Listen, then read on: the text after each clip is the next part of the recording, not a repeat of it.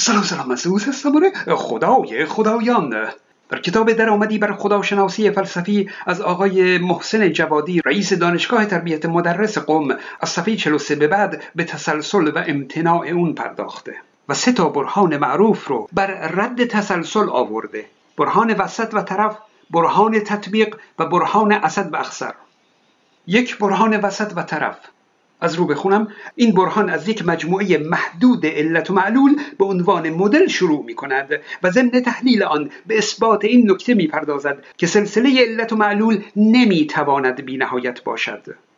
می بینید که تأکید بر علت و معلول بودن سلسله داره اما در برهان خودشون هیچ نیازی به این علت و معلول بودن ندارند. بگذاریم. مثلا در یک مجموعه سه عضوی یک معلول داریم که علت دیگری نیست و یک علت داریم که معلولیت ندارد و سومی از یک جهت علت است و از یک جهت معلول. باشه. یک عضو داریم در وسط و دو تا هم داریم در دو طرف. بعد میگه حالا کار به سمت راست نداریم ها. هر تعداد که به این مجموعه اضافه کنیم و هی به سمت علت به سمت چپ اضافه کنیم اون وقت فقط به وسط ها اضافه میشه. باز همیشه یک عضو آخر در طرف چپ خواهیم داشت. درسته؟ میگه پس این مجموعه هم شامل وسط هست و هم شامل طرف. باش. بعد نوشته حال آن که در یک سلسله غیر متناهی وسط خواهیم داشت بدون طرف. بله درسته. و این یعنی وسط بودن همه اجزا بدون طرف که خود امری است محال. خب در مجموعه محدود طرف داریم یا همون عضو اول داریم. خب وقتی مجموعه میشه بی نهایت دیگه عضو اول نداریم. این کجاش محاله؟ آخه اینم شد استدلال. نوشته برهان وسط و طرف به اعتقاد گروهی از فیلسوفان مهمترین دلیل برهان تسلسل است. آقا جون اینکه در یک مجموعه محدود عضو اول داریم این دلیل نمیشه که بگیم پس مجموعه بدون عضو اول محاله. خب در مجموعه بی نهایت عضو اول نداریم دیگه. مشکل چیه؟ واقعیت اینه که حضرات درک درستی از بی نهایت ندارند. فکر می‌کنند اگر چهار تا به یک مجموعه اضافه کنند چه فرقی می‌کنه؟ خب بی نهایت هم اضافه کنند همینه. خیر. اما دو برهان تطبیق. مفاد این برهان آن است که اگر سلسله ای را بی نهایت فرض کنیم و تعداد محدودی از حلقه های آن را حذف کنیم این سوال پیش می آید که آیا سلسله مفروض قبل از حذف برخی حلقه های آن با سلسله ای که بعد از حذف به وجود آمده برابرند یا نه؟ اگر پاسخ مثبت باشد برابری کل و جز پیش می آید که محال است. خب چرا محاله؟ کی گفته محاله؟ او چون ارسطو گفته همیشه جز از کل کوچکتر است؟ به خاطر این محاله؟ خب خوشبختانه نیازی نیست که برای این کتاب من تأکید کنم که اگر از یک مجموعه بینهایت چیزی کم کنیم اون مجموعه همچنان بینهایت باقی میمونه و تعداد اعضاش کمتر نمیشه خیر.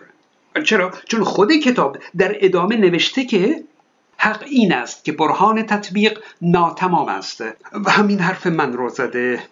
متاسفانه الان هم من با برخی از دوستان مسلمان باسواد که مناظره کردم هنوز فکر می کنند که اگر از مجموعه بینهایت چیزی کم کنیم اون مجموعه کمتر میشه. این خلاف ریاضیات دبیرستانه. این کتاب در ادامه نوشته اصولا مفهوم برابری و تصاوی در مجموعه های محدود کاربرد دارد. خب نه دیگه. وقتی بین دو تا مجموعه تناظر یک به یک برقرار باشه تعداد عضوهای اون دو مجموعه برابر هستند حتی اگه مجموعه ها بی نهایت باشند. خب بگذاریم بریم به سراغ برهان سوم. سه برهان اسد و اخسر فارابی. در یک سلسله گرد آمده از علت و معلول هر یک از حلقه ها فقط به شرط وجود حلقه پیش از خود پای به عرصه هستی می‌گذارد. این ویژگی در تک تک اعضای سلسله علی و معلولی وجود دارد مگر اینکه سلسله مذکور محدود و دارای نهایت باشد.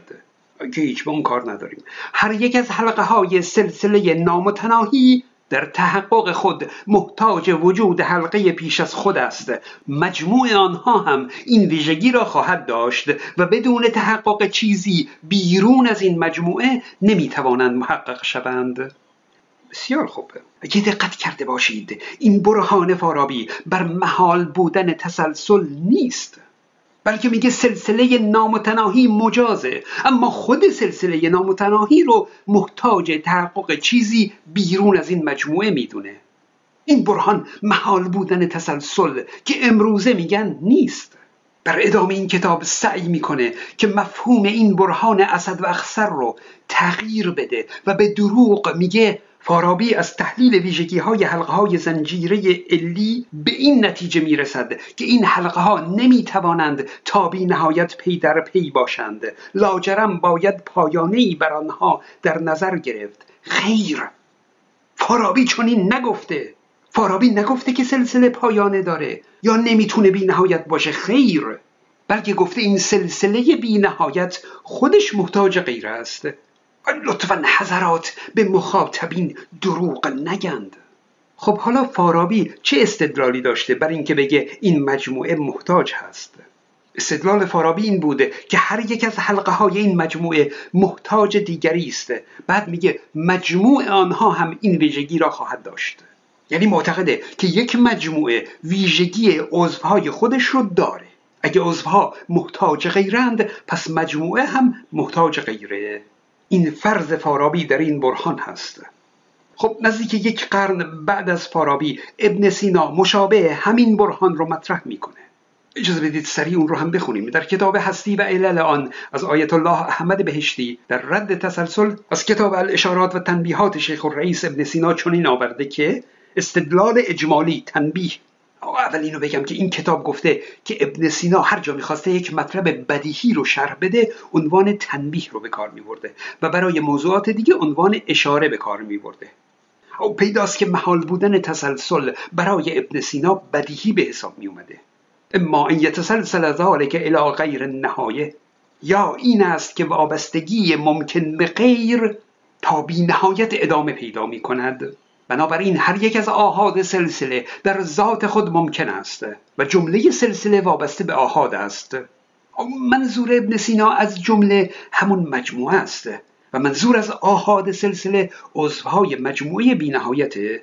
یعنی او میگه یک مجموعه غیر متناهی بینهایت همیشه وابسته به عضوهاش هست وابسته به آهاد است. از این رو جمله نیز در ذات خود غیر واجب است و به غیر خود واجب می شود میگه مجموعه ممکن الوجودها اگه بی نهایت باشه اگه بی نهایت عضو داشته باشه هر کدوم این عضوها در ذات خودشون ممکن الوجود هستند. و میگه پس این مجموعه بی نهایت هم باید ممکن الوجود و وابسته به غیر باشه. خلاصه میگه مجموعه که عضوهاش همه ممکن الوجودند خود مجموعه هم پس ممکن الوجوده. این دقیقا همون فرض فارابی هست. البته به جای علت و معلول اینجا ابن سینا میگه ممکن و واجب. اما باز می‌بینید که این استدلالی بر محال بودن تسلسل نیست. بلکه میگه تسلسل مجازه اما خود مجموعه تسلسل رو یک ممکن الوجود می‌دونه. این هم برهان محال بودن تسلسل نیست. اما می‌بینید که امروزه حضرات از همین برهان ها استفاده می‌کنند تا به دروغ بگن تسلسل محاله. میگن پس این عضوهای مجموعه نمی‌تونن تا بینهایت ادامه داشته باشن. پس ما یک عضو اول داریم که در این مجموعه هیچ علتی برای اون وجود نداره که میگن اون همون واجب الوجوده. خیر. فارابی و ابن سینا که چون این ادعایی بر عضو اول نداشتند. اما برهان فارابی و ابن سینا چه ایرادی داره؟ موضوع اینه که یک مجموعه عضوی از خودش که نیست.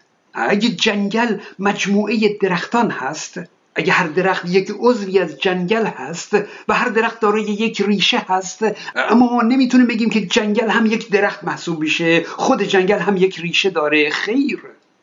اگه عضوهای مجموعی همه اعداد زوج هستند اون مجموعه یک عدد زوج محسوب نمیشه. خیر. آخه فارابی و ابن سینا میگن مجموعه به عضوهاش وابسته است. مثلا چون عضوها ممکن الوجودن پس مجموعه هم ممکن الوجوده خب این غلطه. برای رد ادعای اون بزرگواران مجموعه واجب الوجودها رو فرض کنید.